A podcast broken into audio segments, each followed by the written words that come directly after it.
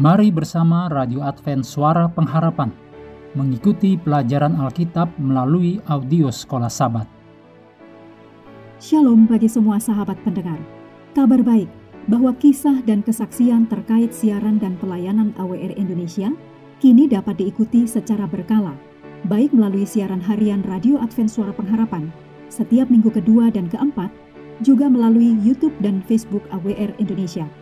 Terima kasih banyak untuk yang sudah menyampaikan dan masih terbuka bagi Anda semua untuk segera SMS atau telepon ke nomor AWR di 0821 1061 1595 atau di nomor 0816 1188 302 untuk WhatsApp dan Telegram.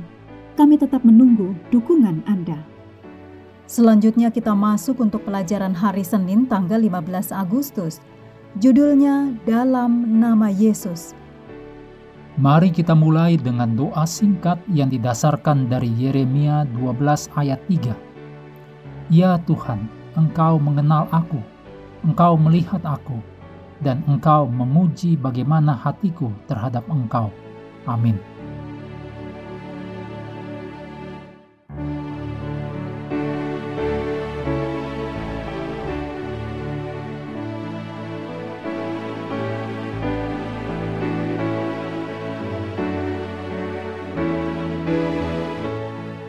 Yohanes 14 ayat 14 Jika kamu meminta segala sesuatu kepadaku dalam namaku, aku akan melakukannya.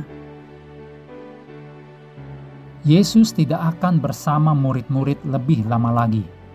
Dia yang telah mendukung dan mendorong mereka akan pergi ke surga.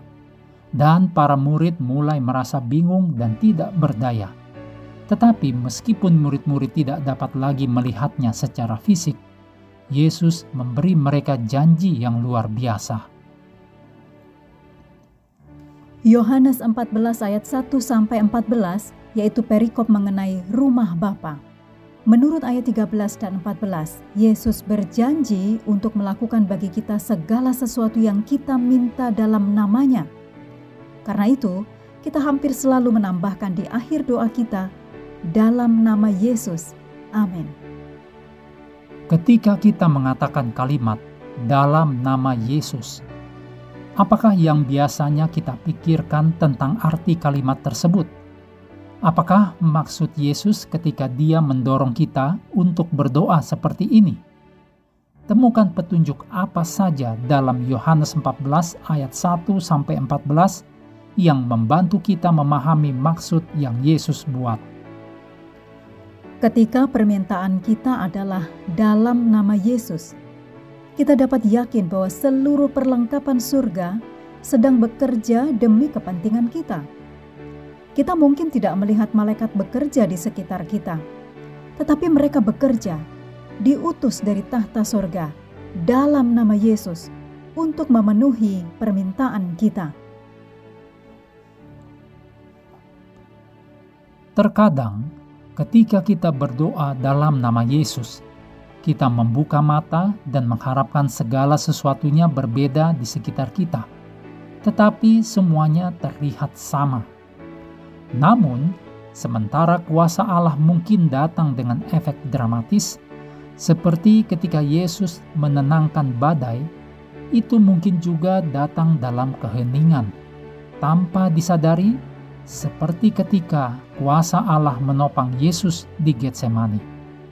Sesuatu yang dramatis mungkin tidak terjadi secara tiba-tiba, tetapi itu tidak berarti bahwa Allah tidak bekerja untuk kita.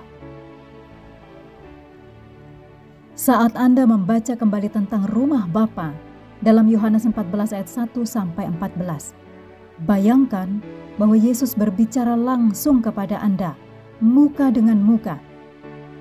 Dari janji-janji ini tariklah pengharapan dan dorongan. Dan pada saat yang sama, tanyakan pada diri Anda, hal-hal apakah dalam hidup saya yang dapat menghalangi sehingga janji-janji ini dapat dipenuhi bagi saya? Perubahan apakah yang harus saya buat dalam hati saya?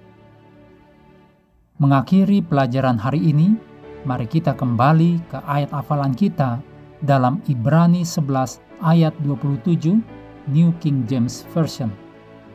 Dengan iman ia meninggalkan Mesir, tidak takut akan murka raja, karena ia bertekun seperti melihat dia yang tidak terlihat.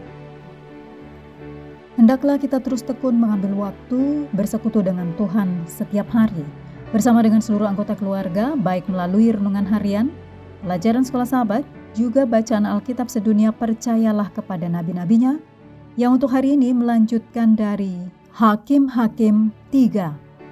Tuhan memberkati kita semua.